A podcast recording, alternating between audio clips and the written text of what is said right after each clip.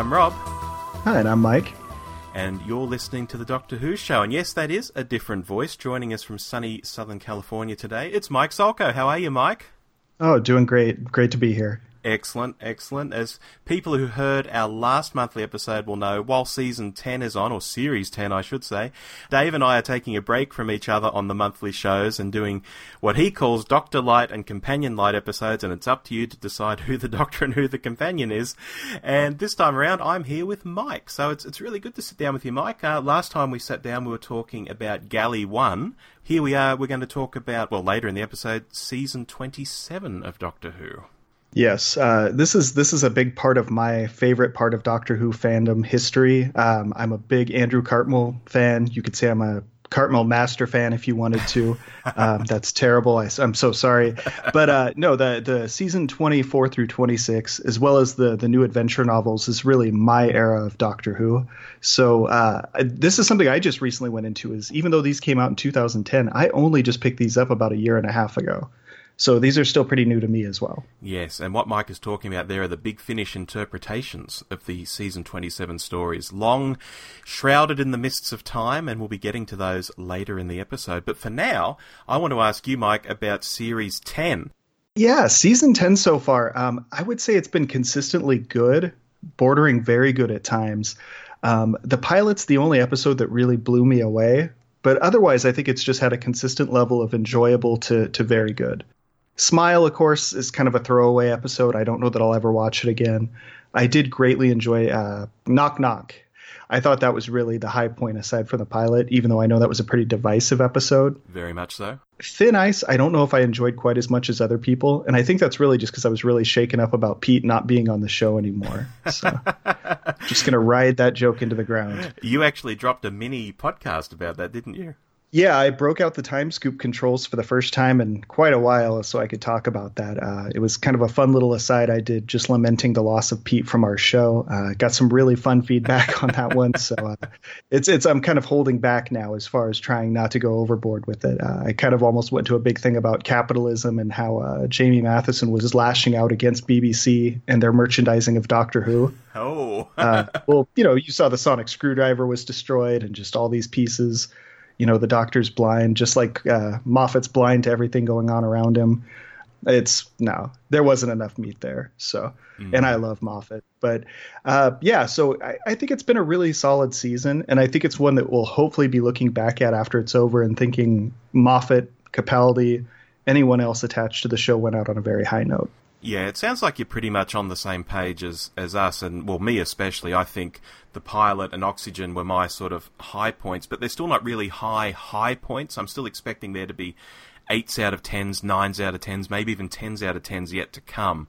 Uh, and the episodes in between the pilot and um, Oxygen were, were, were okay. They were enjoyable, straightforward adventures. As Dave says, that's what he's been asking for all this time. Now we've got them. Hey, how can we say it's a bad thing? But nothing's really got up there yet for me. See, and it's going to give me some time and distance before I can decide this or not, but I think the pilot might have supplanted the 11th hour for me as far as the ideal introductory episode to Doctor Who. Wow, that's a big call. It is, and that's why I need some time and distance. Uh, I but so far I think I've watched it three times, and each time I find something new I enjoy about it or appreciate about it.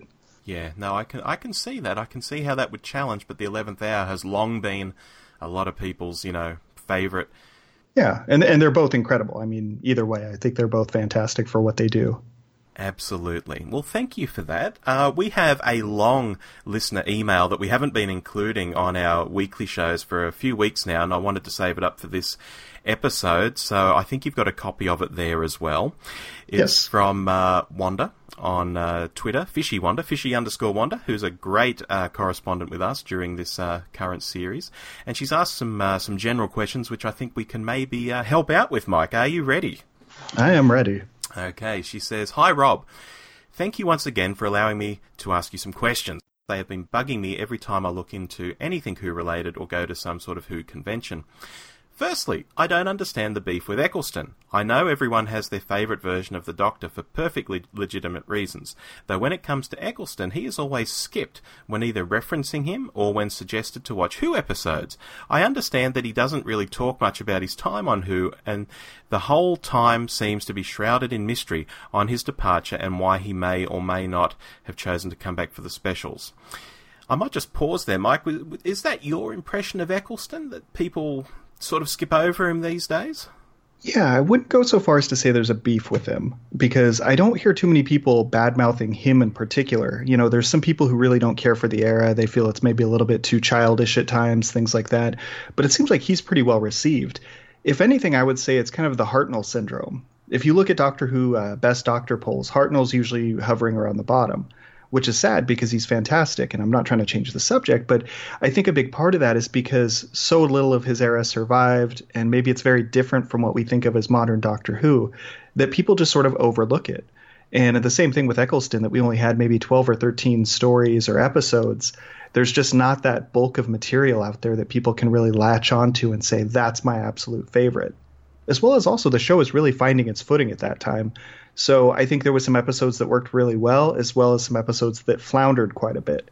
And again, that's nothing to do with the Ninth Doctor. I think the Ninth Doctor was consistently excellent throughout the run. It's just that maybe the show itself wasn't consistently well done.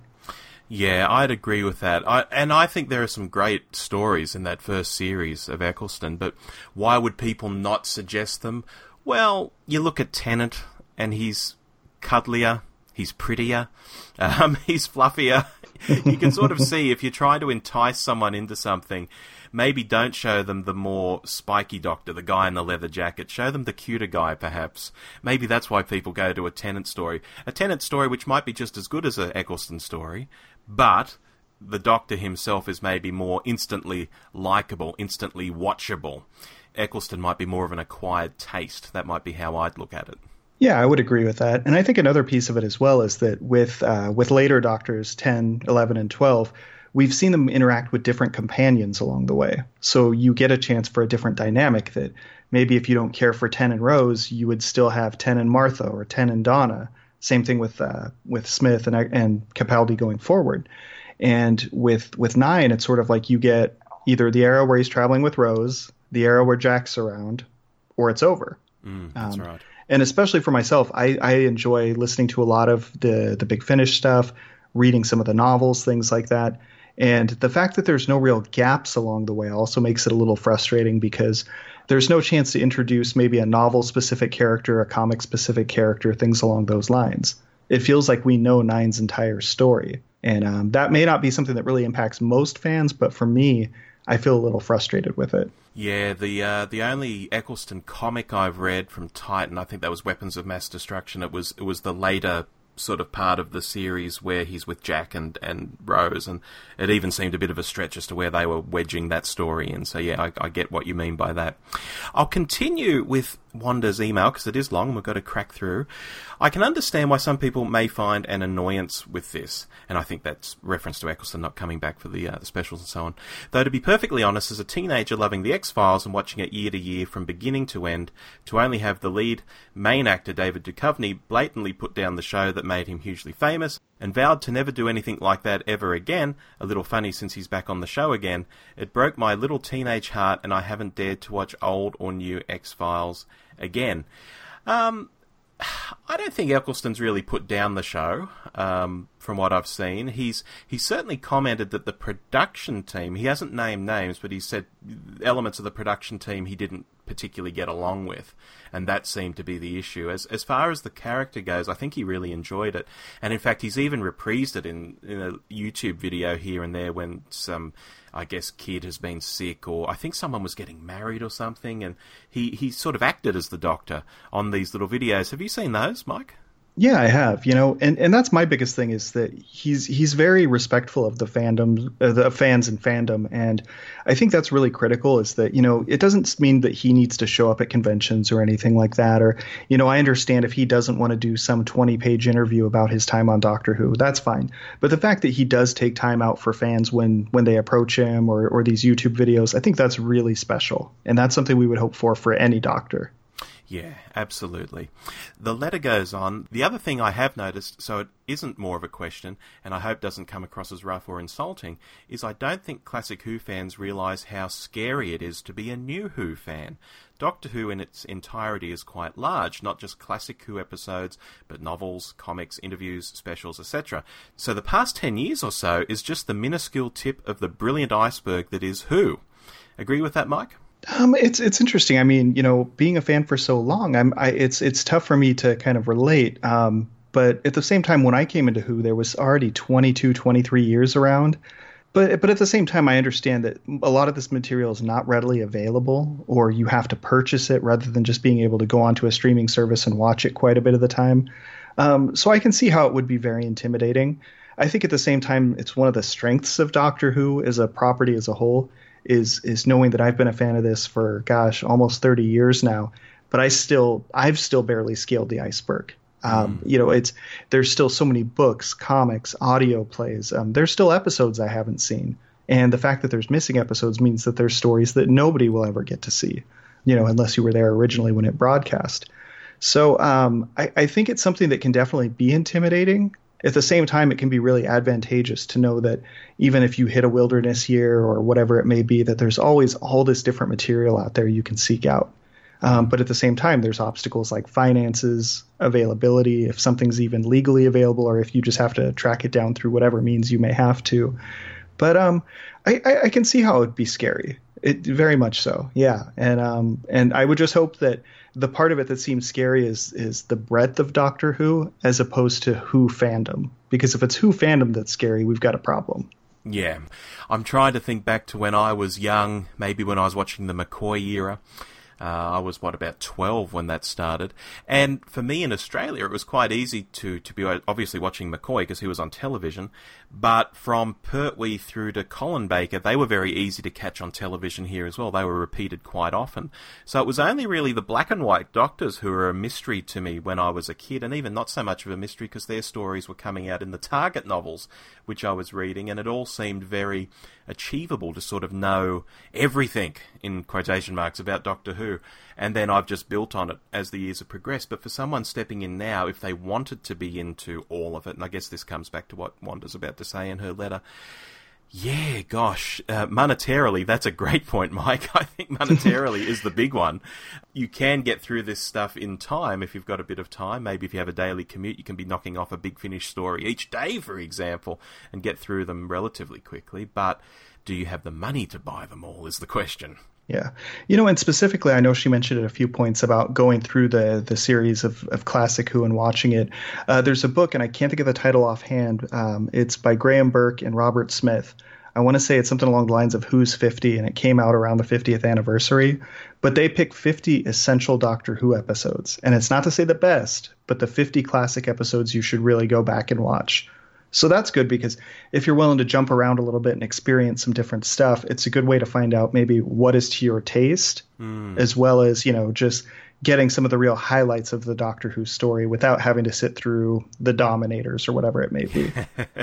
and that's been some of the advice given to Wanda, and it's advice I've actually given her online as well, um, to sort of, hey, grab this one from this era and this one from that era. But her response is, well, she's lived through other old shows like The Goodies, you know, she, she can take it, she can hack it. In fact, she's recently, I've noticed on Twitter, been saying she's just uh, finishing off her Hartnell collection on DVD.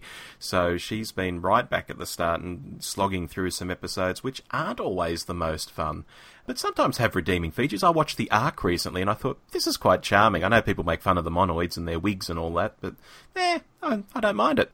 It's a fun episode, fun concept. And you know, you've mentioned the goodies a few times. I have to throw out there, I've never seen the goodies, and until about two months ago, I thought it was something about maybe like some old criminals who kind of were trying to be good guys, like the A team or something like that. I had no idea. And that's I watched the opening credits and I'm like, oh, this is like the Monkees. Dave will be Dave will be horrified to hear that because he has a goodies podcast.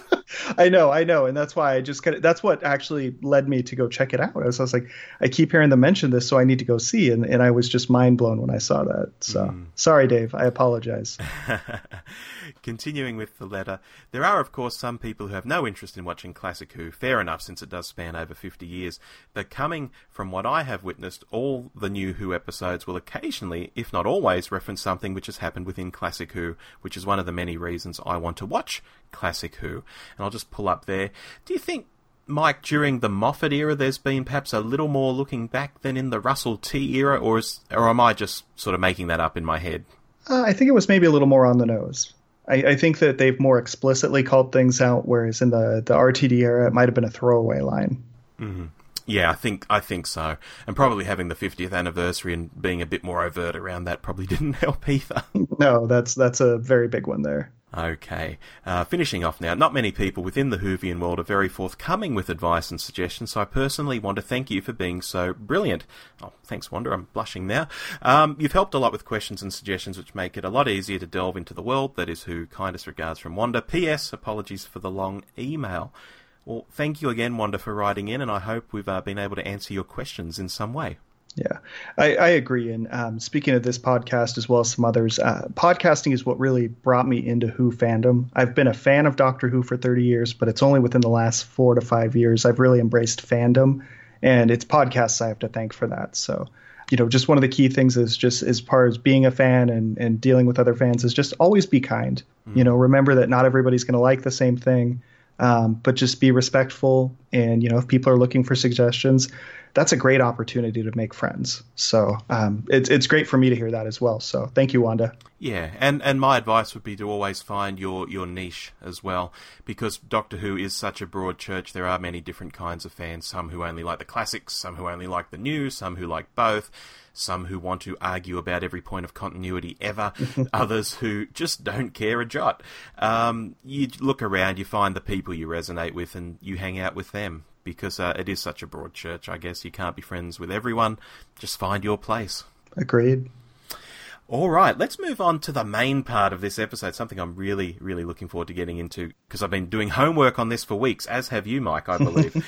um, notwithstanding your long interest in the uh, the period and what we're going to talk about, and that's season 27, the season, the TV season that never was. Yeah, I guess you could call this one Into the Woods because yes. that's where we ended up. yes. Now, obviously, there were plans put together for season 27 before it was all um, put on hold and eventually cancelled. So there have always been these tantalising little clues, names of episodes, scenes perhaps. This is how we'd start an episode. You know, don't know what would happen after it, but this is definitely how it would start. And these have been teased out over time, initially in a um, an article in Doctor Who magazine, I believe, that sort of pulled together the writers and got them to flesh out their ideas a bit and did a bit of its own research. And more recently, of course, about what, five, six years ago, Big Finish actually made audio versions, interpretations, if you will, of season 27. So, Mike, your thoughts on season 27, these audios and such, before we actually get into each one individually. Well, season 27 has always had a mythical status because we've seen so much of what was considered the Cartmel master plan, which didn't actually exist. Uh, that's something that fandom just kind of wrote around his era. But uh, where the Doctor was going to go, um, the idea of seeing that Doctor with a different companion, those were things that really seemed exciting, as well as how would Ace depart from the series. Those are things that really, I think, appealed to a lot of people who were fans of that era we sort of got it with the new adventures, but that was extremely different from all the plans for season 27. And and Rob, how many how much have you really read about or, or heard about season 27 going into this? Going into this episode today, I've seen that Doctor Who magazine article, and I've seen the uh, the little documentary. I'm not sure which McCoy DVD it's on, but there is a documentary about season 27. It's it's on survival. Survival. Oh, obviously. It's, yeah, yeah, so survival is loaded with amazing features. Uh, if you pick only one McCoy, that's the one to get just for the special feature value. Uh, but yeah, so they kind of walked through some of the series, uh, some of the stories they intended to utilize, and it's kind of like you said earlier. Is a lot of these weren't stories that were fleshed out. It was perhaps just an opening scene which would lead into something else. That's very interesting because you know fandom has had 20 years now or more to kind of build up what that story would have been whereas Andrew might have come in with something different for these Big Finish audios than what was actually planned or what fandom expected from those stories. Exactly, and obviously the times were different. The presence of John Nathan Turner, I think, may have changed some of the stories as well. Even if what we see in these big finishes are what Andrew might have really, really intended, I can imagine JNT jumping in there and making changes, and you know. Oh yeah, well, uh, Thin Ice, which is the first story we'll discuss, he wanted the Tower of London involved because he'd been doing some kind of production involving the Tower of London at that time, and he thought that would be something worth including in the series. So then Andrew has to come back and tell Mark, please include the Tower of London in your story. Find a way to make it happen. Um, so, so I mean, for, he had faults, he had strengths, but John Nathan Turner would sometimes just get these wacky ideas and throw them in there. you know, uh, let's go to Lanzarote and film something, make a make a story for that. You know, so so I think a lot of the time he was more stunt oriented maybe than some of the other showrunners have been. Oh, definitely notorious for stunt casting. Beryl Reid and Earthshock is is an obvious one. But uh, even someone like Nicholas Parsons in The Curse of Fenric, well known in the UK, not so well known outside of the UK, but people going, oh my god, Nicholas Parsons is in this. You know, very much into the stunt casting and getting some mileage, some PR from his uh, decisions. JNT. Sure. And that's one of those things, even looking at the modern series, is there's times you'll hear that there's a guest actor, and they're usually someone who is famous in the UK, not so much outside the UK. And I, could, I I'm not really sure how much that does bump ratings over there, or if it really doesn't have any sort of impact. Well, I think back in the day, it enabled him to do um, little deals with the Radio Times, maybe a photo shoot, and so on. You know, uh, again, UK centric. But looking back in, in the day, the show was very much UK centric. It's only in, in New Who that it's really sort of reached out to America in a in a meaningful way on the show. Obviously, back going back to the eighties, there were big conventions and things in America. The show reached out in other ways, but on on screen, that American presence really wasn't there until New Who. Sure. And as you mentioned, Radio Times, it's worth remembering also, these were all pre mainstream internet so you didn't have online stories or news groups or anything like that that were readily available to the mass public. So something like Radio Times would be a very big deal, whereas now it's not such a big deal. It's just one more news source among thousands. Oh, absolutely. Absolutely right, and and we see that uh, uh even in the ratings now. But we won't go down that rabbit hole uh, about how the world has changed in so many different ways since the uh, sure. 80s you know um, so so i don't want to give away too many of my thoughts. I'll kind of dole them out as we go through the different stories and the way that the the way this was developed as far as how it works out. Um, I, I, did get to see andrew at long island who convention back last uh, last winter.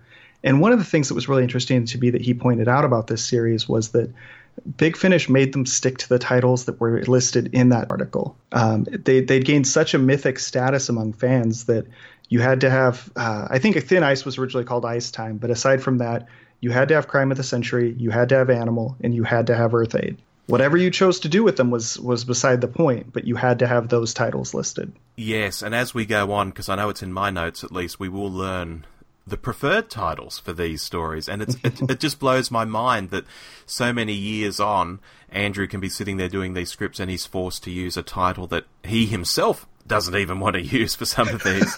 That's quite weird. Sure. Well, and I'm even thinking, I, I, believe they did Song of the Space Whale at some point, which was one of the. It was supposed to be a Fifth Doctor story, supposed to be a Sixth Doctor story, and then it just fell by the wayside. And I think Big Finish finally did get around to making that one, but I think they let them use a different title. So, right. I, I don't know what was the specific sticking point on the titles here, but maybe they thought to make them marketable, that would be the ideal.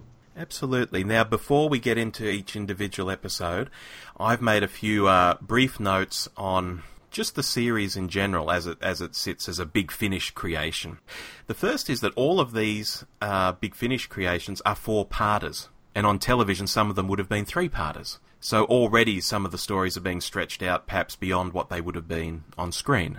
Yeah, because uh, the the way that the McCoy era was structured is you had two four parters, two three parters. Usually, the there was a couple of stories that were studio bound and a couple that were location setting. And then one of the other things that John Nathan Turner really influenced was he wanted two stories that were traditional and then two stories that were a little more oddball.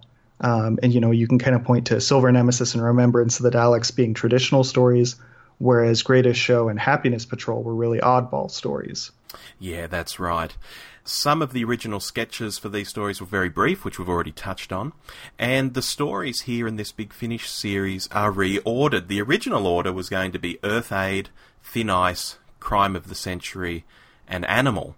And here that's completely thrown out the window. Earth Aid, for example, isn't first, it's last in this Big Finish series. And uh, for a series where Ace is meant to leave, she doesn't leave at all in this series. So, you know, there are differences. It's it's kind of what season 27 would have been if it was in an alternate universe, maybe. Yeah, well, the biggest missing item here, um, missing from something that was already missing, uh, is there's another story that was called Alixion, uh, written by Robin Mukherjee. And uh, it was a story that was set inside of an asteroid. Uh, there was going to be silent monks, I believe, who might have been insectoid.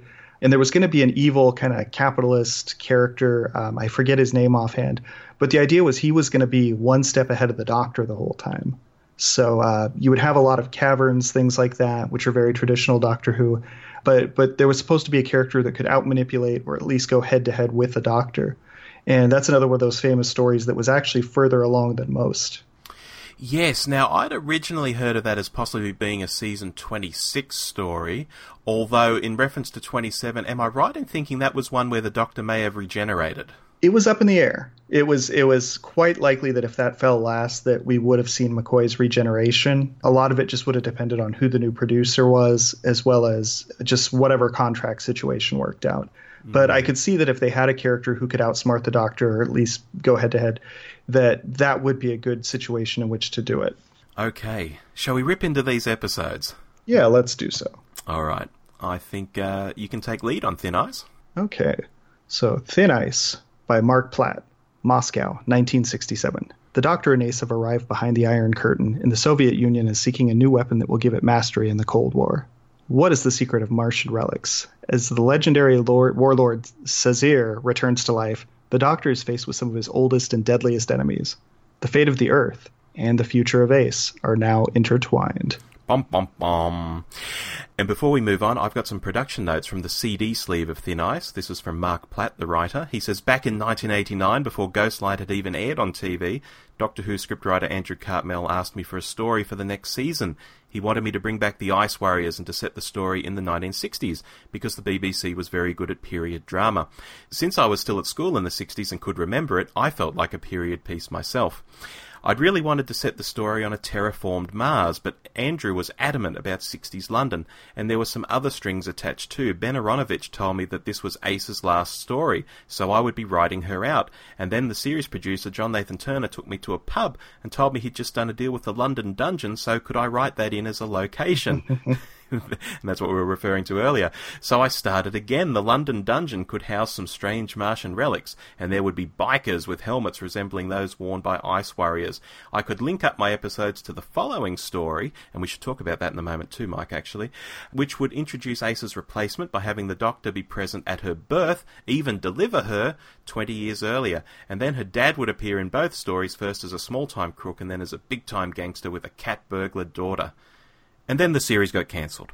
By now, thanks to the illustrious efforts of David Richardson, here we are back, and it's lovely to be working with Andrew and Sylvester and Sophie again. And so it goes on. I won't read the whole thing. Mike, some changes in uh, in Thin Ice, the audio version. I guess the big one would be we're off in Moscow in 1967 and not London. Well, at least initially. Yeah, uh, it's it's interesting because it feels like there was already a lot of focus on Russian stuff throughout the Cartmel era, and it's important to kind of step back and remember that that was during the Cold War, while it was still an active concern, or or when it was coming to a close. Russia was still the enemy in many ways to the West. Um, nothing like today. Um, but anyway, um, you know, uh, so so it's it's kind of I when I was first listening to these, I had to reframe my state of mind to kind of take that into account that Russia was present in quite a bit of our media at that point, um, as far as just a setting for stories or adversaries for characters, things like that. That's right. And to pick up on the uh, the Ace connection that I, we were mentioning a moment ago, this story was going to ride out Ace, although in the original series 27, it would have been the second story in the se- season. So what we have here is a story where the the Cartmel master plan, which didn't exist, but which now exists in a timey-wimey way, weaves its way through. Does Ace stay or leave? No, she actually stays in this story. She does. And I love Sophie Aldred. I really do. And there's quite a few big finish plays I really enjoy with Ace. But her not leaving in the series was probably my biggest disappointment or, or my biggest source of frustration with the series. It, it sort of makes the whole exercise redundant in some way that the Doctor has been giving Ace all these trials. We don't know why in this story. We have the Doctor communicating with the Time Lords, and it's it's time for them to decide will she go to the Academy or not. And it's kind of a damn squib at the end. It's like, no, we've decided she's not coming. Oh, okay then. and that's it. Yeah. Yeah. You know, it's it's one of those things that this is one of the mythical things we've heard about for decades now is that Ace was going to go to the Time Lord Academy and, and be this punk rock Time Lord, whatever it may have been. And people like it, people don't. There's there's a really split opinion on it. But at the same time, having a chance to show Sylvester with a new companion was a really big opportunity, as well as a chance to graduate the character of Ace. And I think that there was already so much done with that character and said about that character in season 25 and season 26 that you have to question if we're going to keep her around, what are we going to do with her? Mm. And unfortunately, she's just kind of around. That's right. That's right. And it's I I've had it explained to me that Big Finish wanted Sophie to stay so that this would still fit in with all their other audios, but I thought, you know, it, it sits sort of outside of that in these lost stories area surely she could leave in this series and still remain in the other series. It, it wouldn't be that discombobulating to fans, would it? No, she could have always come back at a later point. If it was really something that people were upset about, they could have written an additional story which just waved that away. You know, uh, the Time Lord sent her back a la Romana with, uh, you know, go help the doctor for a while. So I, I think that could have worked. From what I understand, they realized during the production they didn't have to write Sophie out. Whereas with TV, there would have been contracts, things like that. There, there was no such contract in place that would prevent them from having her around any longer. So, from their perspective, I think it was really a thing where they viewed it as a positive to have the really popular character stick around and bring the new character in. And I think as we'll see over the next few stories, it only served to detract from Raine as opposed to enhance the stories. Massively so. You've uh, you've preempted some of my notes there. That's that's going to become a big talking point, I think. But before we go down that rabbit hole, the, the return of the Ice Warriors here, I think that would have been really exciting on television, and it's it's pretty cool on audio, at least to me. What what are your thoughts on the Ice Warriors being back? They're a race that definitely lends themselves to the audio format um, because they sound very intimidating. You have the very distinctive voices. Uh, I, I, think they work really well. As whereas they're they're a race that can be very diplomatic as well. Um, whereas certain races just get very shouty. Uh, the, t- the the Ice Warriors have a lot to say. Uh, so I, I felt like they worked well here. I thought it was interesting because we're dealing with I think it was about seven or so Ice Warriors who've been exiled to Earth, mm. and that's what the Doctor at Ace are tasked with is is getting rid of them. And it, just the ideas sort of that went into play is that we're seeing ice warriors that are living off of fish fingers. Uh, these these are not majestic warriors. These are some people who've had to make deals with with crime bosses and Russians to try to to get by. So so it's kind of interesting because a lot of the time when we think of characters returning or villains returning, we think of it in this very majestic, overblown way. And instead, this was a little more low key. It is, and some fans I know have taken those fish finger scenes to be a bit too comedic and, and really sort of downplaying Ice Warriors for them, but I kind of take it more in the way that you're talking about it there, that they are a bit desperate. They are doing what they can to survive. I also found it just a bit funny too, and and there is a humour in late '80s Doctor Who that's there. It is a kids show. It is fun, you know. So I didn't feel that was too strange. Maybe if there was a Capaldi episode where he's feeding a ice warrior fish fingers, I'd find that very strange. Heck, we've got Empress of Mars coming up. Maybe that will still happen. Who knows? But to me, it was okay. But uh, I don't know. Have you seen any reaction to that from people not enjoying those fish fingery moments? I've seen some people kind of uh, saying it's it's not a very good thing, and uh, to to me, is it it was used to show the desperation as opposed to making it a comedic thing. If they spent the entire episode constantly talking about how much they were craving fish fingers, I, I, it would have been really frustrating. But that wasn't the case. Mm. Now, one thing which I'd kind of put at the back of my mind from those DVD documentaries and the magazine article, which I'd read an, an even longer period of time before, is that these four stories kind of have a, a running theme. Largely Raine Creevy, but also her her dad, Marcus Creevy, who we're introduced to in this episode. Um, here, of course, he's uh, running around in the late 60s with Raina Kerenskaya, who is Raine's mother, and I kind of like this Marcus Creevy character, and I like the transition he makes between the uh, the first and the second story. But let's concentrate on him here. He's like a, a small time London gangster. It's a great character. Did do you like him? Oh, I I, I think he's wonderful. Um, he he falls into that late '80s era Doctor Who criminal who is a criminal, but they're not a, an evil, mean person, if that makes sense. No. Um, you know, and and I, I don't want to say Sabalom Glitz because that brings a lot of baggage but I could see why the Seventh Doctor would be close with this character, even though he's maybe not entirely on the up and up. Uh, because I think that Marcus Creevy really does have some honorable, noble traits, as well as being a gangster. But you know, he's not an ultra-violent guy. He's not mean, anything like that. And, and Ricky Groves, the actor, if I had to pick an MVP for this series, it would probably be Ricky Groves. I think that's fair enough. I think he does enough in the two episodes he's in, uh, the two stories he's in to uh, to to get that for me, I I just like this kind of character, you know, because I I love you know crime dramas that are set in London and so on, and he just comes straight from those sort of shows or the pages of books that are doing those sorts of stories, and uh, I really enjoyed seeing that kind of character in Doctor Who. He he feels there are there are elements of these stories, and we'll talk about this a bit more when we get to the next one. That you think, mm, would they have done this in '80s Who? And you think, no, but this character I can see very much being an 80s Who. Yeah, some of what I was reading, uh, he originally was going to be more of a hippie type character, and I'm very glad they didn't go that route.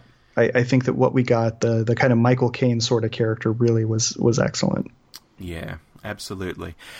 What about the uh, woman he's in a relationship, Raina Kerenskaya, who becomes Raine's mother? Obviously played by Beth Chalmers, who also plays Raine, albeit with a Russian accent this time around. She's, yeah. she's interesting in this story, given that she doesn't have a lot to do at the start, aside from being the pregnant partner of Marcus Creevy but then it twists into something a lot bigger towards the end. And I'm not sure whether we should give that away if people are going to listen to this. We perhaps should give a spoiler warning at this juncture that we will talk some spoilers about these episodes, the big, broad stuff. But maybe her role towards the end of the story we could gloss over a little but It is pretty major. Oh yeah, it's it's something very different from what you would expect as far as an Ice Warrior story, things like that. Um, as we kind of talk around it, I, I, thought it was a good performance. I, I, believe the chemistry between those two characters certainly, which uh, a, a, London gangster and a and a Russian military type person, you know, not not something you would see as a natural fit, but the way that they play it works very well. As far as what happens later, it's interesting. I don't know if it was my favorite thing, but I thought it worked, if that makes any sense. Yes, yes, it does. Now, I'm, I'm cognizant that we should crack through these four episodes and then loop back around and sort of tie them all together at the end. So perhaps we could give a thumbs up and a thumbs down moment for this episode and a mark out of 10 if you're ready to move on.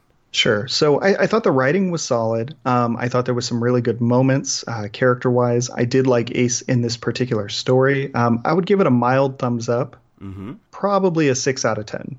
Okay, I would go with a seven out of ten so slightly higher. My thumbs up would be particularly the, the Marcus Creevy and, and Raina Kerenskaya relationship. It felt quite real to me, especially when he finds out she's pregnant. He just doesn't want to know.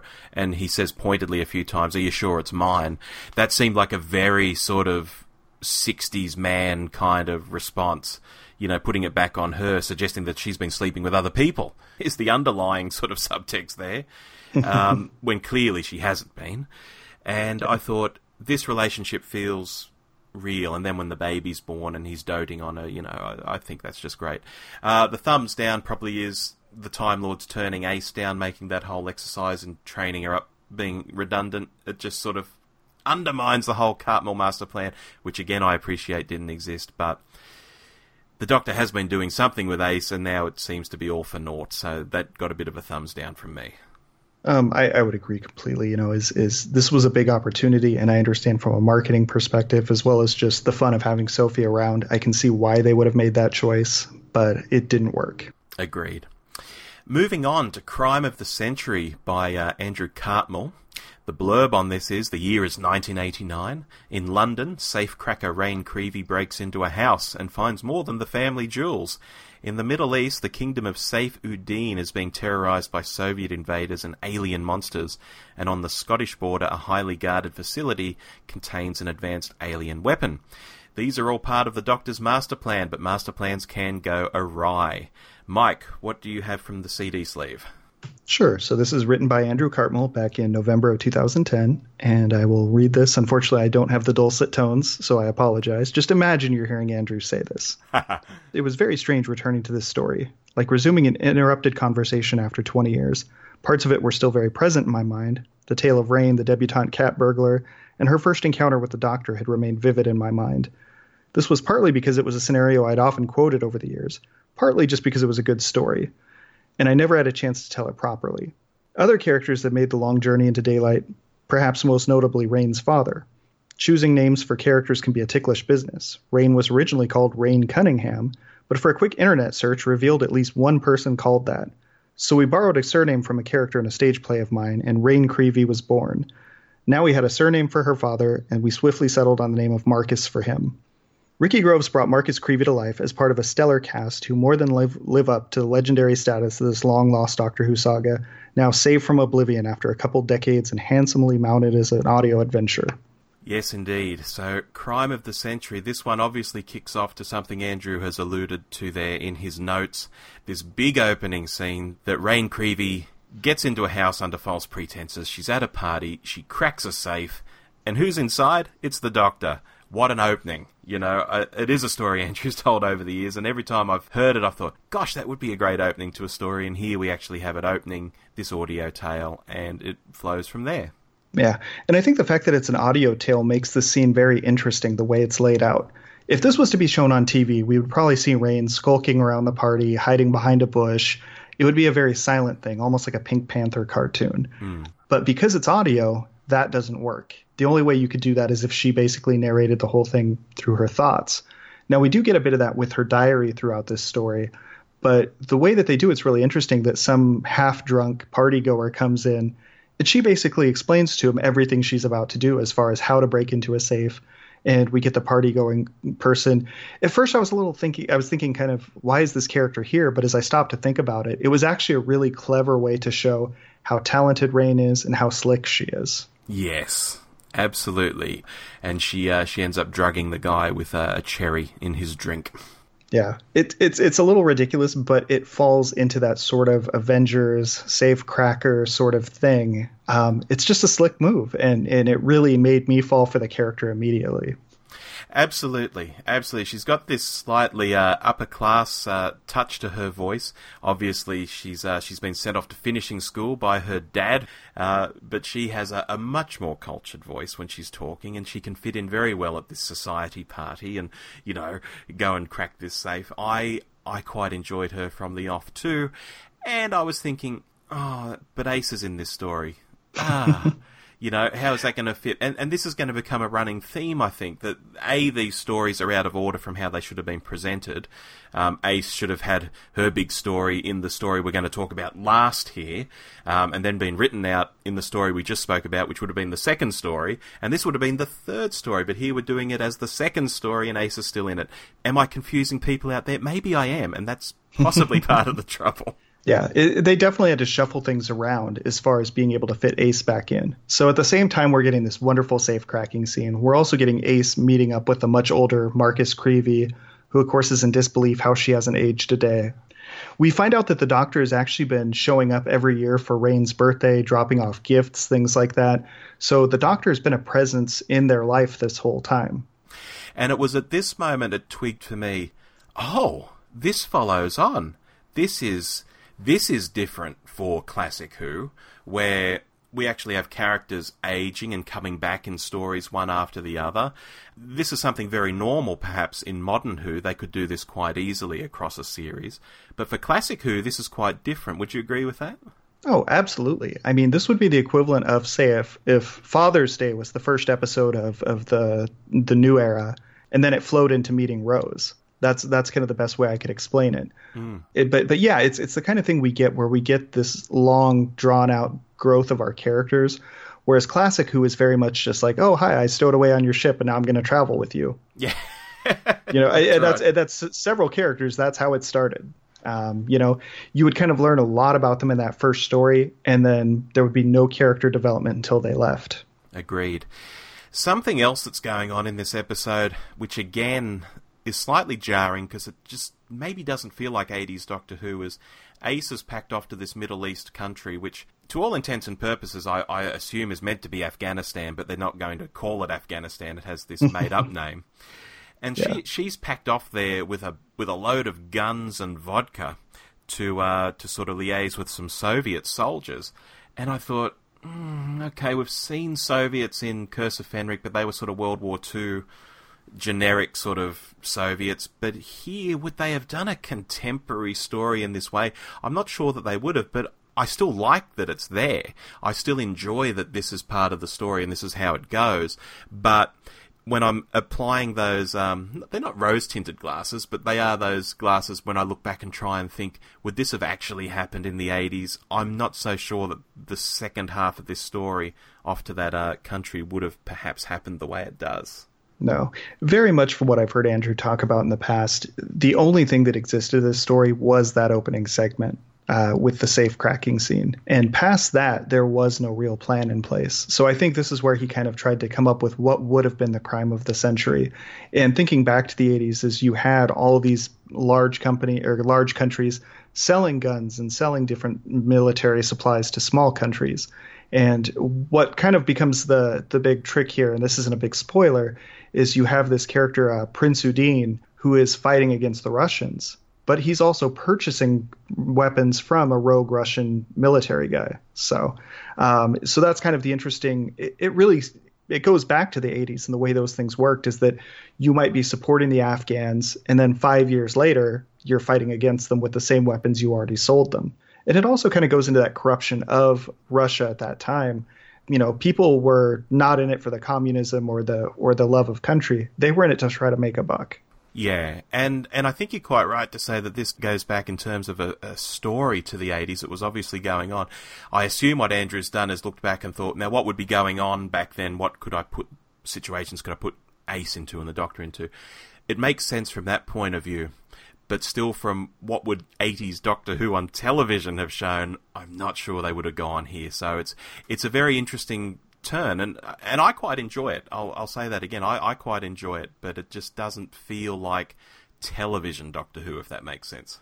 No, it's, it's trying to visualize this story. Uh, the only way they would be doing it is with the standard BBC rock quarry, as well as uh, maybe some really bad Arabian Nights looking sets that would probably come across as somewhat offensive at this point. Yeah. So, I, you know, I, I, I can't see it turning out well. Um, you know, the other option would be as if there was just a bunch of big warehouses. Mm. And when I say I can't see it turning out well, I can't see it turning out well on a 1990 Doctor Who budget. Yes. Now the the characters themselves, you've already mentioned the Prince Saif ud-Din.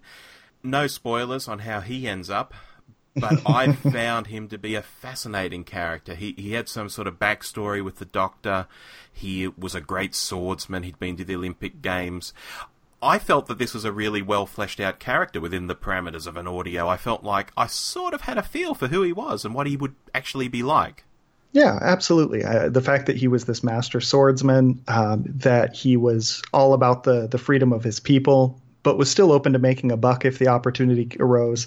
Uh, it, it was a complex, layered character. And again, I like the fact that not every character has to be explicitly good or evil. That they can kind of have that middle of the ground, middle of the road uh, affiliation, and that the Seventh Doctor is willing to compromise on occasion to still deal with those sort of people. Mm. He also has an offsider, like a sort of a lieutenant for him, who um, on the little documentary audio pieces on the CD, uh, the actor who plays him, I can't think of his name off the top of my head, says he didn't want to do him in an overtly comedy way. He almost plays him with a British accent because these kind of guys would have been schooled at your Oxfords and Cambridges in England before going back to Afghanistan or whatever the country's called in this audio. And in that way, his his offsider, his lieutenant, doesn't come across as sort of a comedy character uh, with a with a um, heavily accented and so on, which maybe some of the Russian characters in that first story did.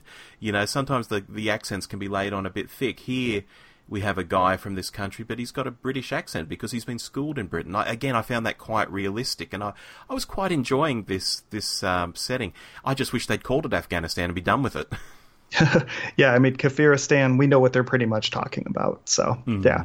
Yeah, I, I, definitely agree with that. Um, one of the things I love about Big Finish is that many of the stories have these extra features where you get to hear interviews with the cast and the writer and so on. And I, and I like the way he was coming at that, that he, he realized if I'm bumbling, then what does that say about the prince? Whereas if I'm very dignified, then you believe that the prince is even more competent than you might already. Exactly the Doctor and Ace we've we've kind of already covered in this story. Um, do you have anything more to say before we move on to a, a thumbs up and a thumbs down and a mark? Yeah, Ace again. I, I don't want to hammer it home too much, but unfortunately, anything she was handling in this story was something that we could have picked up later, or that Raine could have handled. There was nothing in this story that was explicitly necessary for Ace to be there. Mm. But but one other piece I want to ask you about is uh, is not the Atraxi, but the Metatraxi uh, and what you thought of those uh, an alien race of uh, bug people who are very noble, sort of like the Klingons. I was really interested in them because I remembered at the at the back of my head, I thought Metatraxi, Metatraxi. Where do I know Metatraxi? Have I just heard that in these documentaries? Have I read it somewhere? Metatraxi, Metatraxi. Then I thought, no, it's an Eighth Doctor novel. And then I did a bit of digging and I realised they popped up in alien bodies. Oh wow! Mm. Lawrence Miles is a wacky guy. I, I, did not know that. You know, I love that book, but it's been a decade since I've read it at least. I just, when I hear the name now, of course, I just hear the the Eleventh Doctor shouting at a ship, asking if anyone's violated the rules of the Atraxi. Um, that that's where my brain goes at this point. it, it's kind of a neat backstory thing. Is they were originally developed for a stage play that Andrew was writing along with Ben Aaronovitch and it didn't end up de- it developed into something else and they weren't involved but but that idea of having the metatraxi and i could see them working very well on stage as well. They have some very interesting verbal tics as a as a mild way of putting it. Yes yes. No i i quite enjoyed them and again it's going to be no spoiler that they come back in future stories that we're going to talk about here. So i'm i'm pleased you you raised them because they become a bit of a a theme through this uh, season as well. Originally, would that have been the case? Mm, probably not. Uh, but doubtful. Of course, then again, they might have had to stretch the budget across a few stories. Uh, now, now one of the pieces, of course, and it's tough to say without, you know, it's not really a big spoiler, but uh, the Metatraxi speak via a translation circuit. And at one point, the doctor fiddles with it a little bit, trying to supposedly help them and they start speaking in California dude speak. Yes. it seems like that's a pretty polarizing thing from things I've read about this. So, how did that land with you? That's an interesting question. Initially, I thought that's really funny. You know, it, it, it is surfer speak. It's Bill and Ted speak. It's like, dude, you know, it's that oh, kind oh, yeah. of thing. And I thought this was really funny. Then it kind of started to grate on me as it came back again um, because it goes to a few different voices. And at the end, I was left a, a bit on the fence about it. Initially, I quite liked it, but by the end of the story, I wasn't too sure.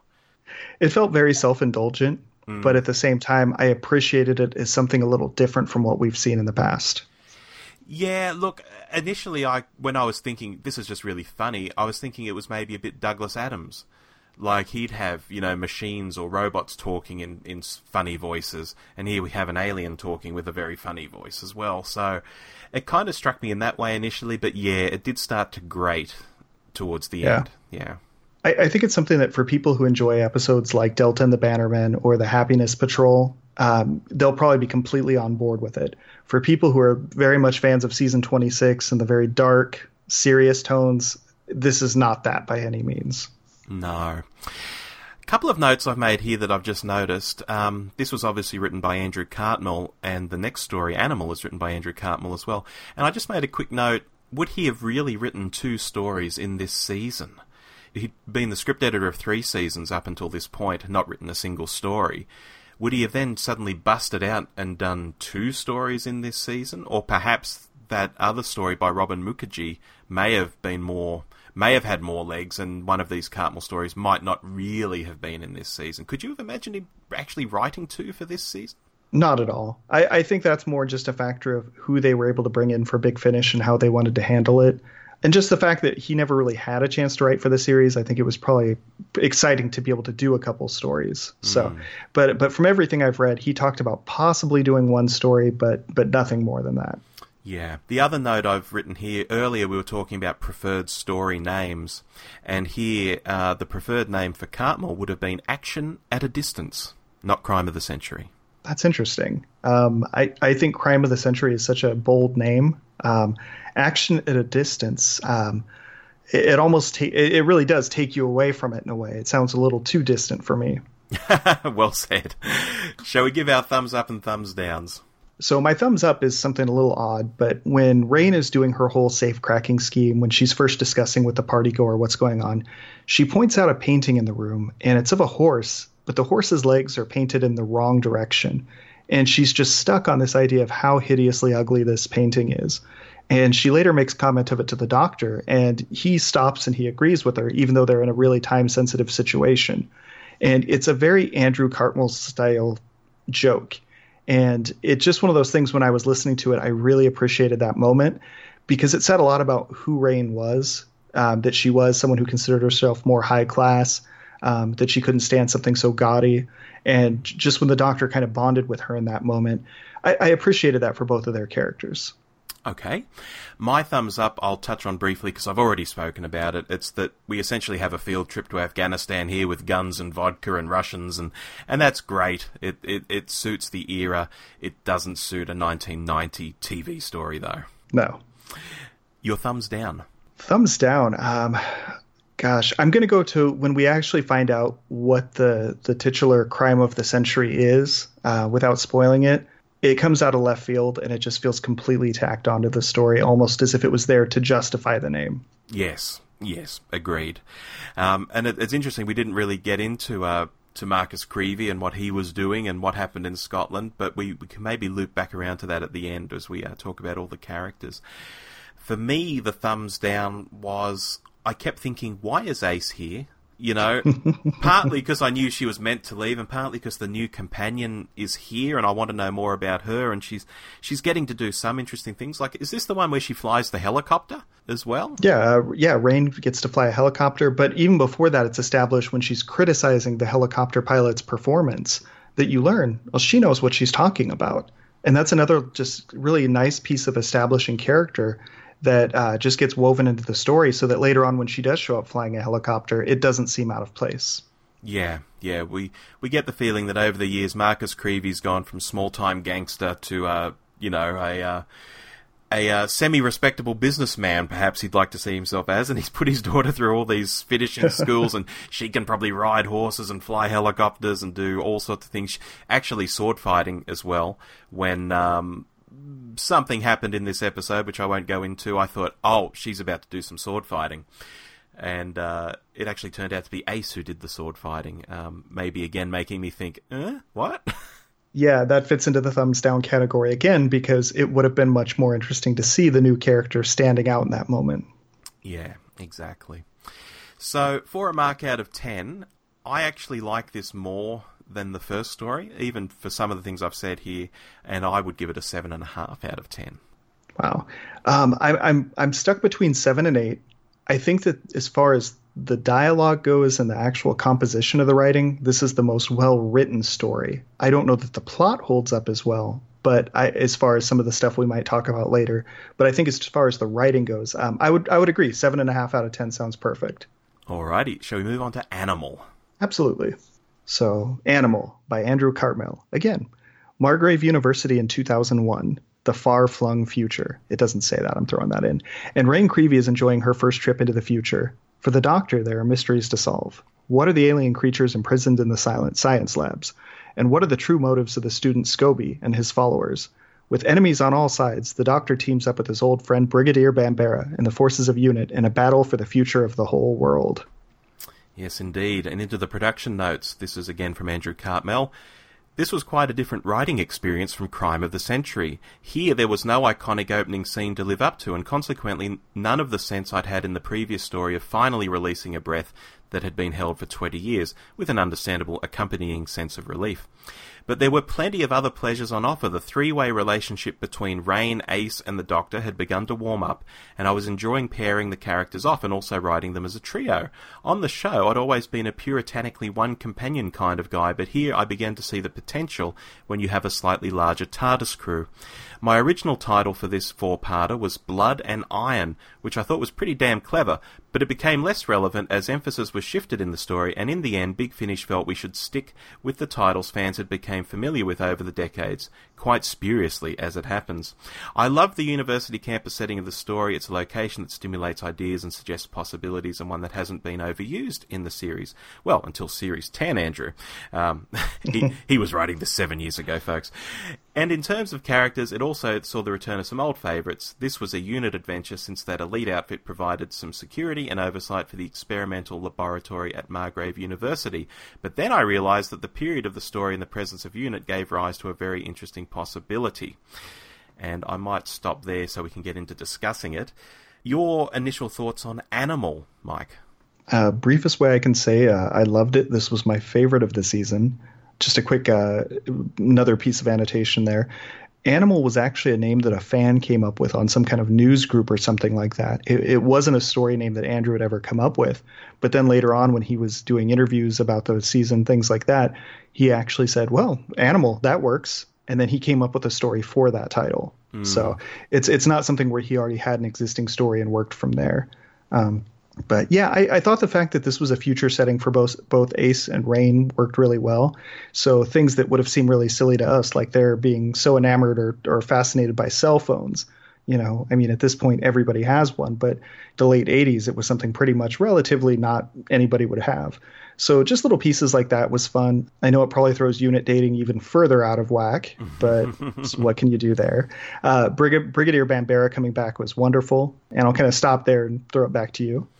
Yes, I really enjoyed that this was at a university. I, I, made that gag earlier that Series 10 is obviously has a, a, bit of a university setting too.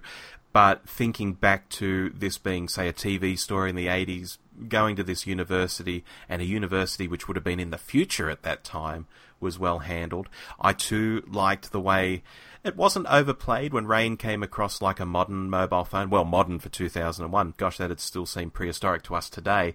But to her, that was like, oh, amazing. I mean, her father, I dare say, probably had a mobile phone, probably one of those huge brick ones. Actually, he has a car phone.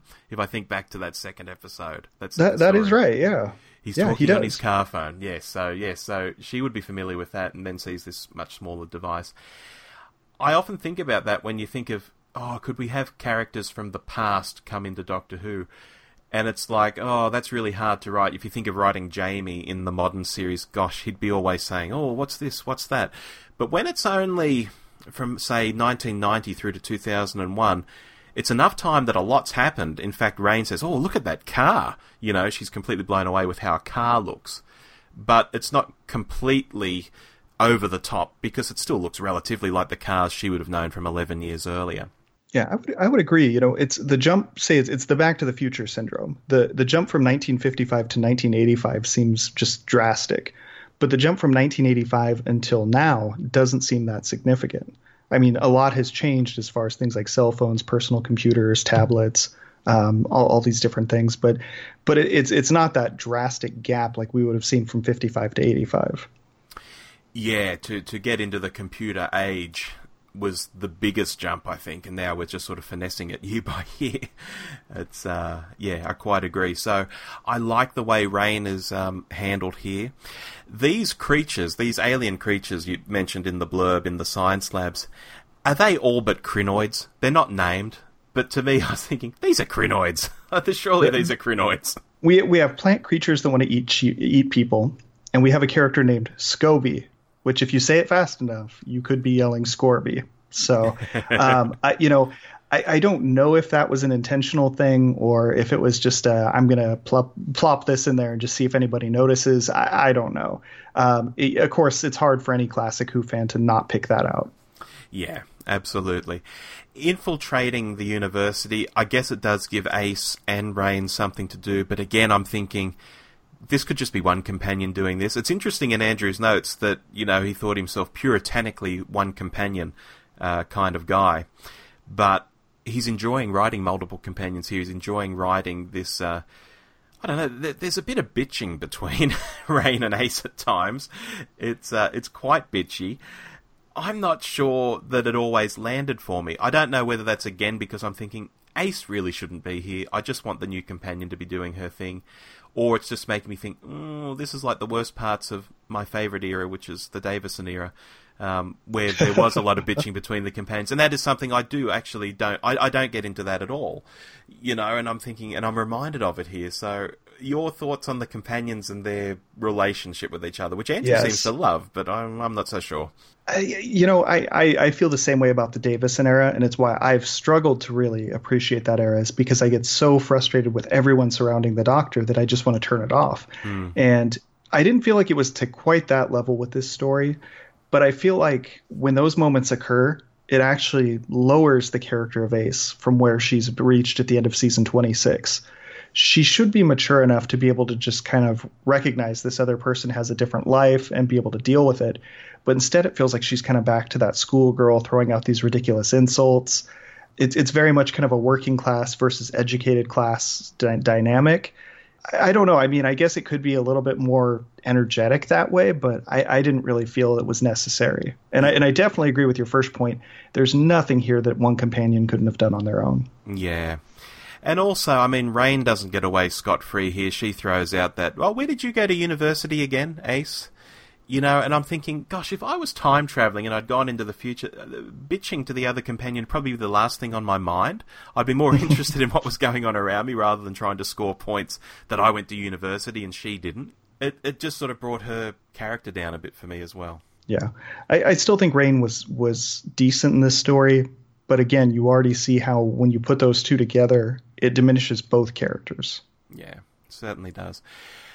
I enjoyed in this story um, the initially, and that's probably not a spoiler, I don't know, the initially peaceful intentions of the alien invaders. They came across as quite interesting. The way they were talking about uh, mice, they was it mice they'd liberated from the lab, and they were, you know, extolling the virtues. Look at their little noses. Look at this. Look at that. You know, uh, they were kind of saying, "How could you be experimenting on these creatures?" you know, and I'm thinking, this is a really interesting alien race then it all sort of shifts. Yeah, I mean, stepping back for a moment is we, we mentioned that there was some some plant type creatures. Um, those were being experimented on in the lab um, by a unit and university students, and then there's another race um, that an environmentalist, uh, kind of like an animal rights protester, he uh, he has some satellite and somehow he's reached out to a race called the Numlox, and he brings the Numlox to Earth, and the Numlox free some mice, things like that. But they seem to have really great intentions. And at this point, I'm going to have to tell you that uh, I'm going to spoil something really significant. So if you don't want to hear probably the best part of this story, skip ahead about two minutes or so. the Numlox, well, first off, they speak in a very dry, monotone voice, and they announce themselves as firstborn, secondborn, thirdborn before they speak. But anyway. Are you auditioning? oh, I, I would love to. Uh, this is one of my favorites. Big Finish, take note. Numlox is a stupid name, no way around it. But at the same time, there's this sort of brilliant thing that they repeatedly promise the humans and, and the doctor, you will come to know pain. And this is repeated over and over again. And this is a gag that could never work in text. It could never work in a comic book fashion. Could work on TV, but I think it's brilliant for the format of uh, audio dialogue because the doctor finally realizes it's not that there will be no pain which anyone comes to, it's that they will come to learn about pain. And when that shift comes, when the doctor makes that realization that they're saying that basically you're going to be in some deep crap, um, you're going to come to tremendous pain, it, it, almost evoked Hellraiser to me. Mm. And everything shifted that these genial aliens were actually really sinister. I had to push stop and I just had to shake my head for about a good three minutes. And uh, I, I just said, Andrew, you magnificent bastard. I thought it was such a wonderful piece of writing and such a clever I don't want to say gimmick because that belittles it. Uh, it was just such a clever piece of writing. It blew me away. Agreed. I was listening to this in the car driving home one night, and the doctor saying, "You know, you said they would come to no pain," and then he realizes K N O W pain, not N O pain. And again, yes, I I thought similarly. I thought that's really clever. Wow. Okay. Yeah. Okay. Good. Good. Good. Good. You know, it, it's just one of those moments where you, I was completely sucked in, and I'm because I, I was listening to the audio, thinking, yeah, that's what they have been saying. How did they get around this? It, it did not occur to me in the slightest, and I love when the rug can be pulled from under me like that. I, I love it. Yeah, I, I, think that's very much the mystery writer in Andrew. Um, I think that that's something where you know I, I, can't say if it started from that point, and next time I see him, I'm going to have to ask him because I, I just brilliant, just completely brilliant. The support cast in this episode, we obviously have this brilliant student, his girlfriend, who who herself is undercover. Um, what did you think of them? I, I thought they were decent. I, I, you know, I was interested in the characters throughout the story. I, I don't think they were necessarily like amazingly fascinating, but I thought they really served the roles they were there for. And there were a few double turns as the story went along that kept them really being worthwhile. Absolutely. And for me, you've already touched on Bambera and Unit. I'll say that I love seeing them back as well. Angela Bruce still sounds exactly like she does in Battlefield. It was disappointing that there wasn't a shame moment as well but uh, we can't have it all. Did we not get? it? Wow, I guess maybe we didn't get a shame. Gosh, you're right. Oh no! Look, if there was a if there was a shame moment, I, I missed it. Maybe I was making a, a U turn or something at the time in my car and concentrating I will, on the I will road. be happy. I will be happy to go back and double check. Um, I will spend that two hours. But uh, one thing I like is she has a recurring gimmick in this story. And again, this isn't a big spoiler, but um, she'll suggest something to the doctor, and of course, in Doctor fashion, he does the complete opposite. And she will just immediately start saying, I would like to go on the record as stating. Yes. and, and, and basically starts absolving herself of any kind of culpability with the situation. Yes. Also, speaking of unit, I've got to raise the uh, her sergeant, who at the end of is it episode one? I think he's he is going to kill Ace in cold blood, and he's very sinister. But then for the rest of the story, he's almost like a joke character, a comedic character. I didn't think that kind of gelled so well. He's gone from he is really going to kill her, no no doubt about it, to being scared of everything, like the the thing that lifts them up to the spaceship, and just in general, he's kind of incompetent. Did you? It was almost like two different characters. Did you pick up on that at all?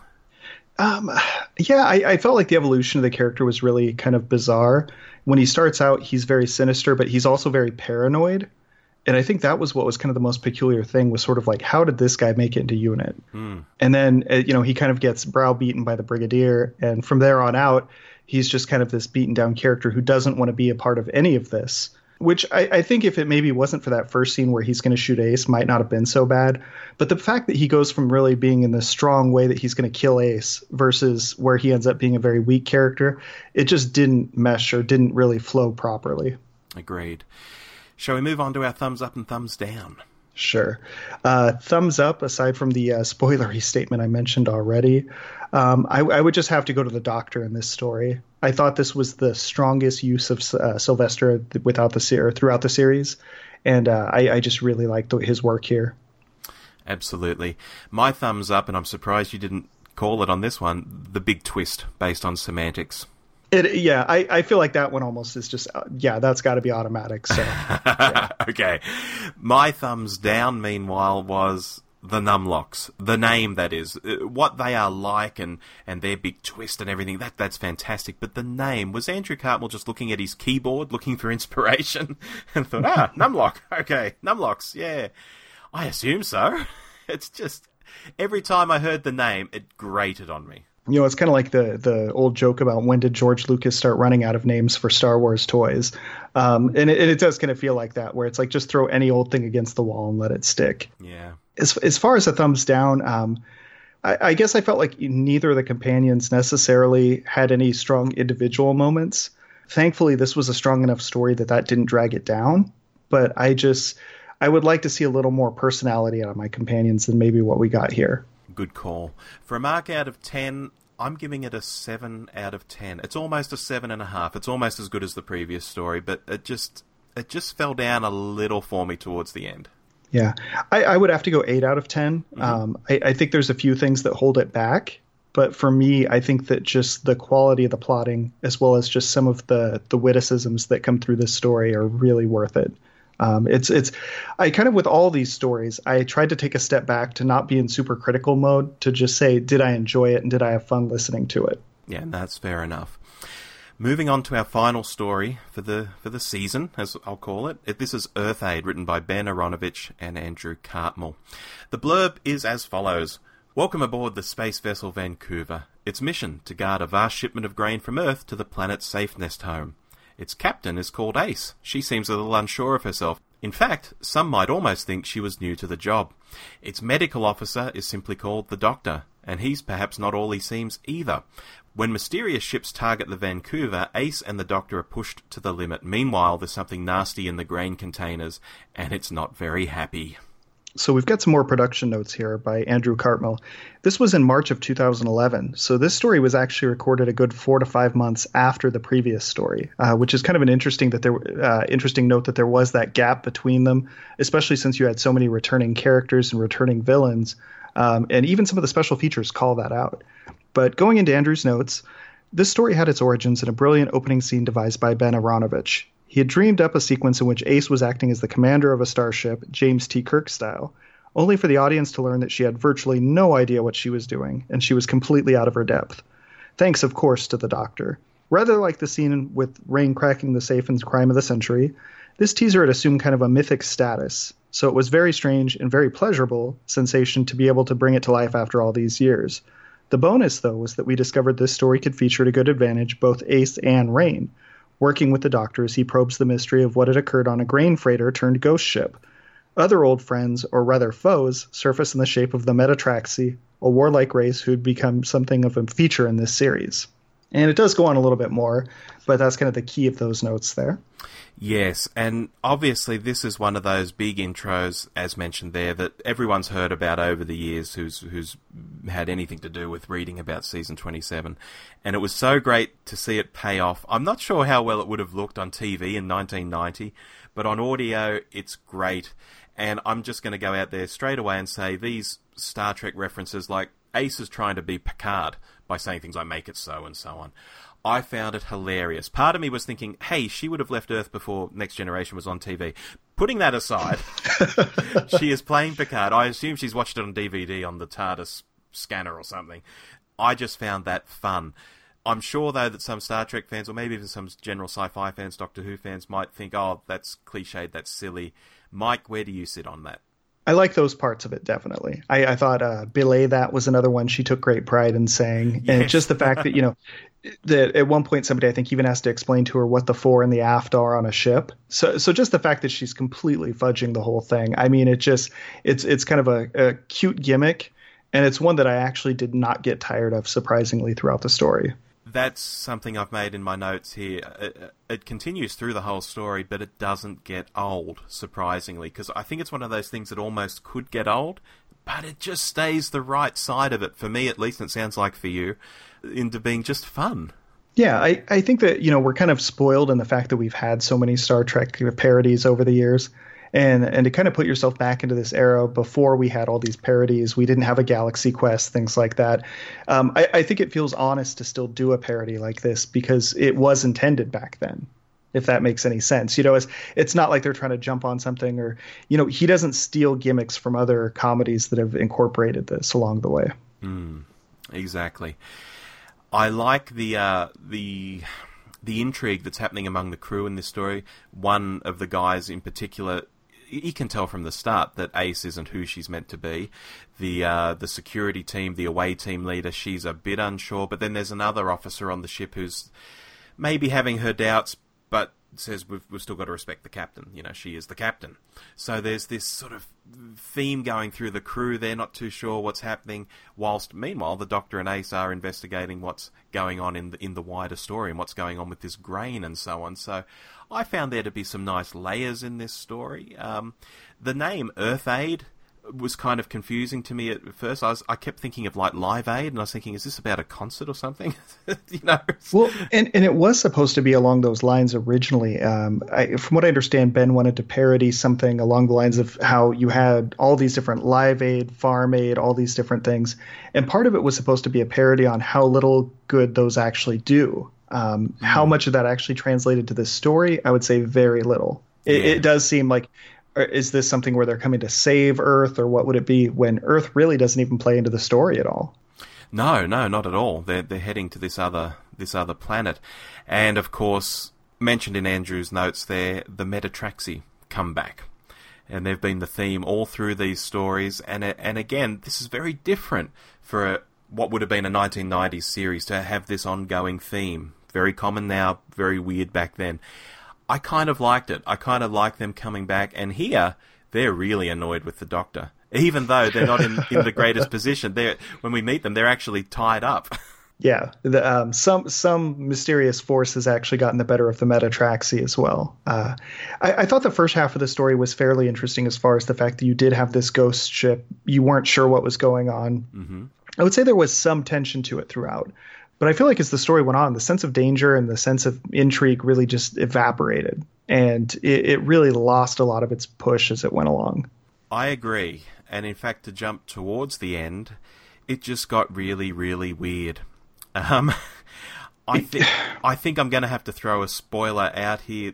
The communicating with the planet and having the planet be both the mother to the Metatraxi or adopted mother to the Metatraxi and mother to the grub creatures that are on the grain ship, and the planet talking because they have this device that can do that. I just I thought this is losing me. Maybe maybe it's an 80s weird kind of thing that could have worked. Oh, I don't know. It really fell down there for me. How about you?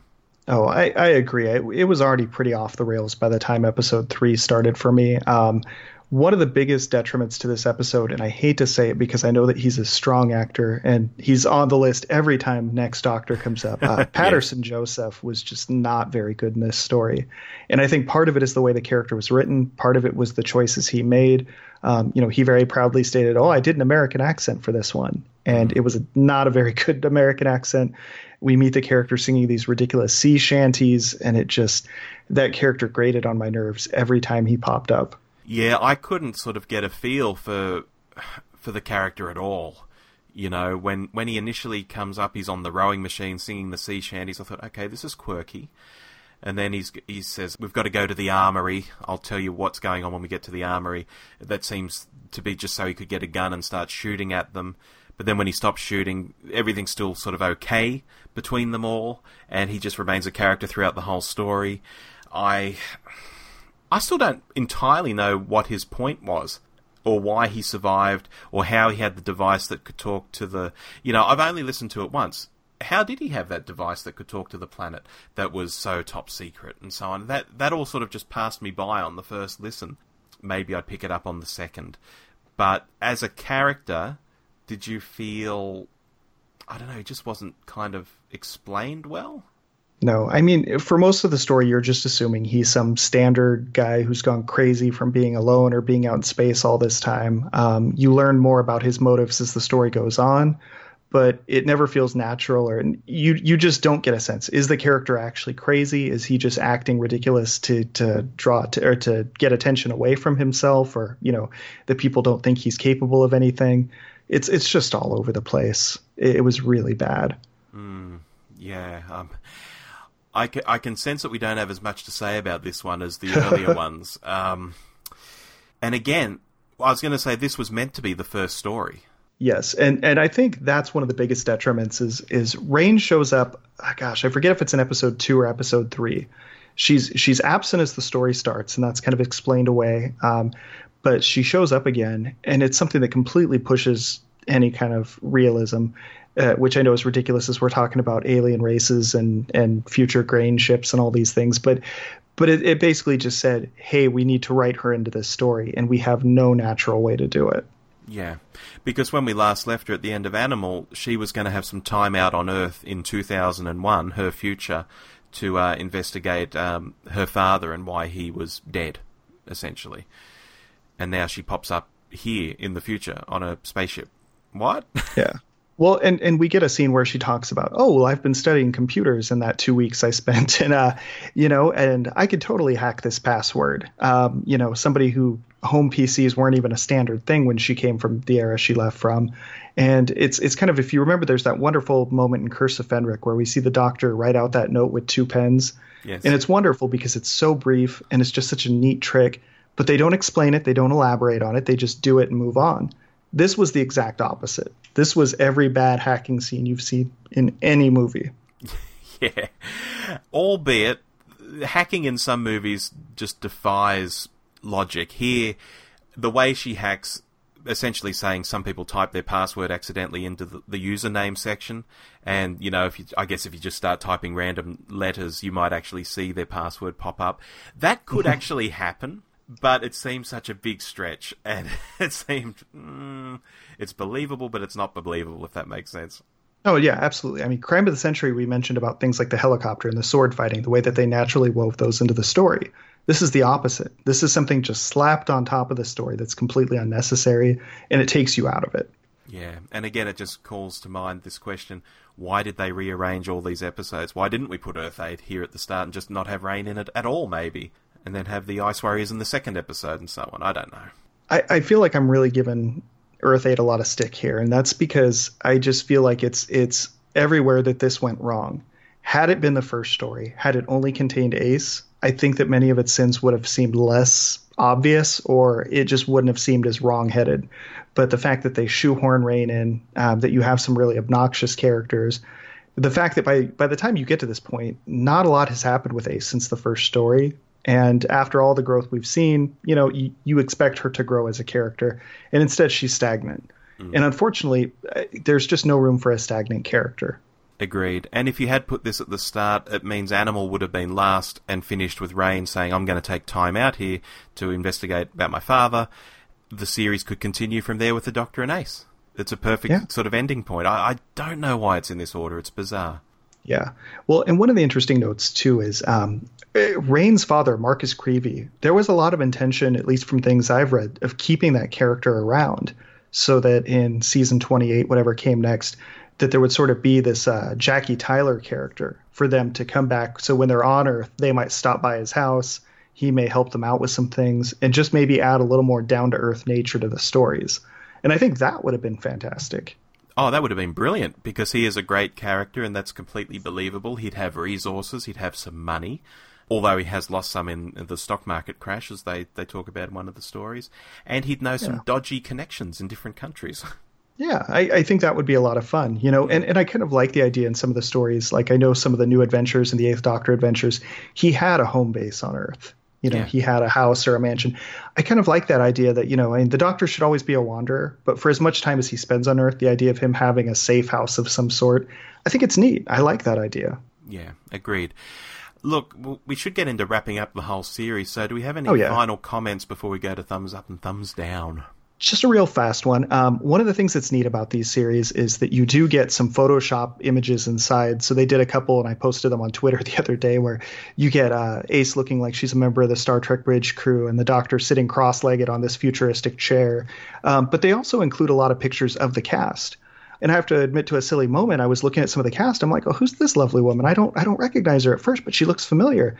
Well, I look at the cast list. It was Ingrid Oliver, who plays Osgood in the modern series. That's right. That's right. Yeah, and, and I had no idea the entire time I was listening to the series uh, or the story that she played one of the. Uh, I believe she was the security officer in this one, the, the head of the away team. That's right. Yeah. But uh, and she was and she did a good job. But it was just it's just one of those funny moments that uh, sometimes when you go back to these older Big Finish stories, you end up having characters who've been in the new series, or not characters, but actors who've been in the new series, um, kind of before they hit it big or just before they were associated with who. That's right. As Dirk gently says, everything's connected. There you go. Okay. For me, uh, thumbs up. I've already discussed. It's the Star Trek pastiche. It just doesn't get old. Even though Ace wouldn't have known the next generation, but we'll put that to one side. It's it's just fun, and it's a great part of the story. Even though we've sort of slagged this story the most out of the four, I I really enjoyed that aspect. Um, for me, the thumbs up I would have to go with is um, there's a race called the Grubs that's in, involved, and um, not too big of a spoiler here, but the way that they describe everything is very much in terms of taste and flavor. Yes. Uh, that's a delicious idea. That's delectable, things like that. And there was one bit of dialogue I really thought was funny in the story. Yeah, and he has a great voice as well. The guy who does it. Oh, wonderful. Yeah, wonderful alien voice. Uh, really, all the alien voices in this series have a unique thing to them. I guess thing that being a very scientific word, but but they bring something unique and different um, that makes each one very distinct, and it really plays to the strengths of those races. It does. What's your thumbs down, Mike? Um, gosh, I, I, almost just want to say everything else, um, and that sounds unnecessarily harsh. But I just, I, I really felt frustrated by this story, and I think that if it can count as a thumbs down, the placement at the end of the series it drags down the entire series. So that's what I would have to go with. Funnily enough, my notes say similar. I've, I've noted this was Ace's big intro story for the season, and here it's pushed to the end, so it just pushes Raine to one side it just gives Raine sort of not much to do, and I'm wanting to know more about Raine. The, the, this whole theory that they had to somehow keep Ace and not let her go away. It's just weird. I would have liked to have seen like an alternate sort of Doctor Who. I mean, Big Finish has done alternate stories with alternate Doctors, alternate Masters. Why couldn't this have been a little alternate sort of series where Ace does go away to the Time Lords and Raine does become a companion? I don't know. Yeah, agreed. Um, as far as a score, I'm going to have to give it a 5 out of 10. And I can't decide if I'm being generous or if I'm being too harsh on this one. Uh, so that's why I'm just going to plop in right in the middle with a 5. Yeah, I would go with a 6 out of 10, which to you might even sound generous. But I don't know, there were bits of it that I did enjoy. I thought parts of it were well acted.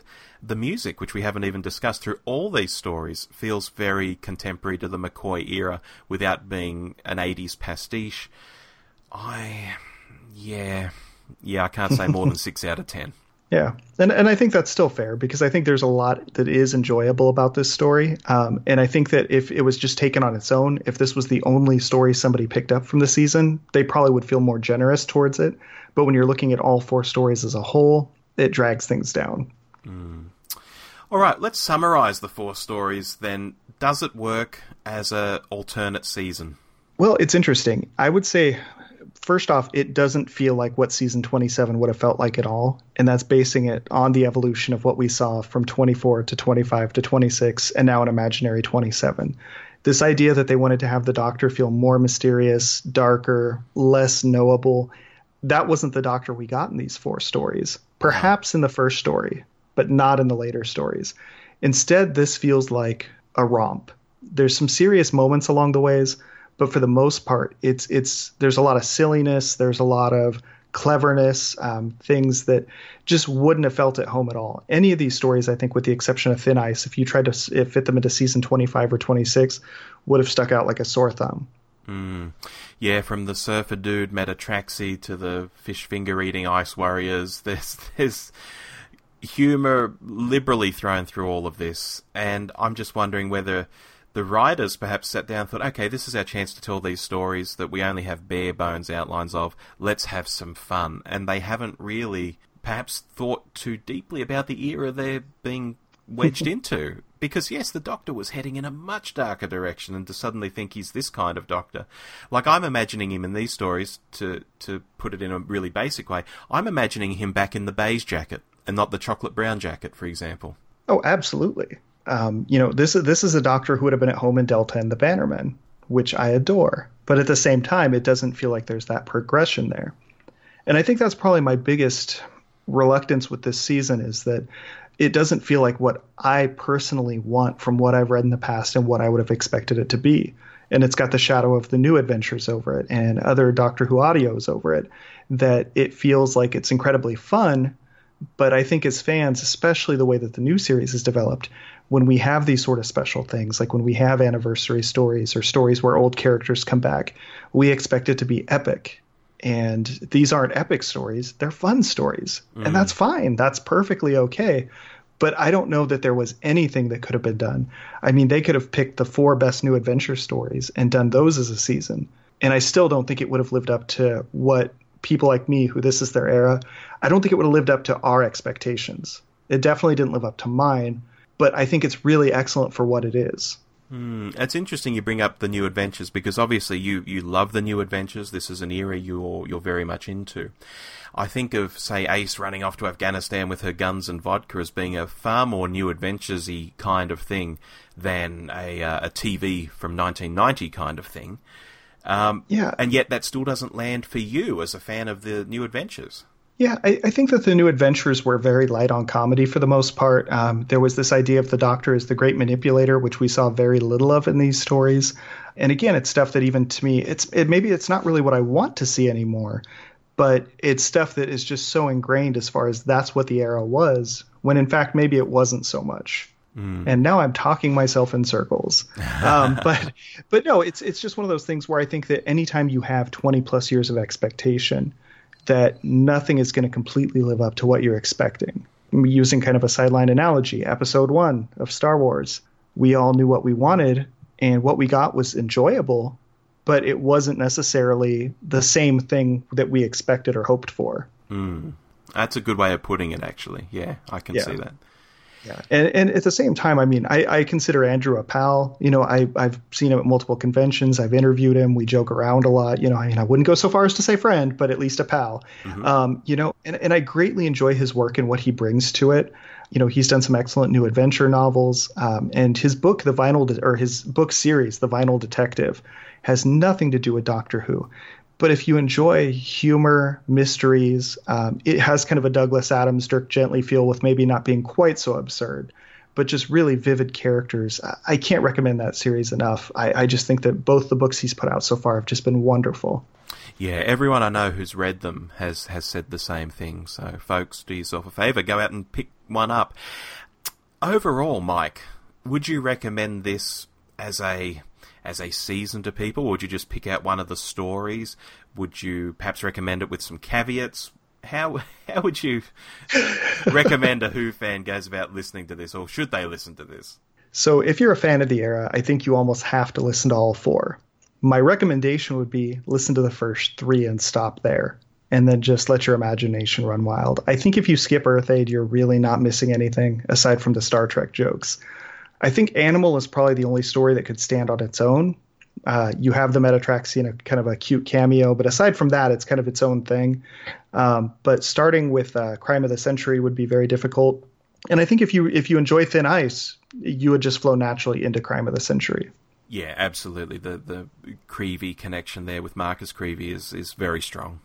And uh, real quick, there's a there's a couple other stories I'll throw out, and this is gonna be real fast because I know we're running long. But uh, if you're interested in Seventh Doctor and hearing more of his stories, there's a few things I would mention. Um, one of them is called Dust Breeding, and it features some classic villainy in there that I don't want to say too much about. But it's one of the earlier new adventure, sorry, one of the earlier uh, Big Finish adventures, and it's it's very strong.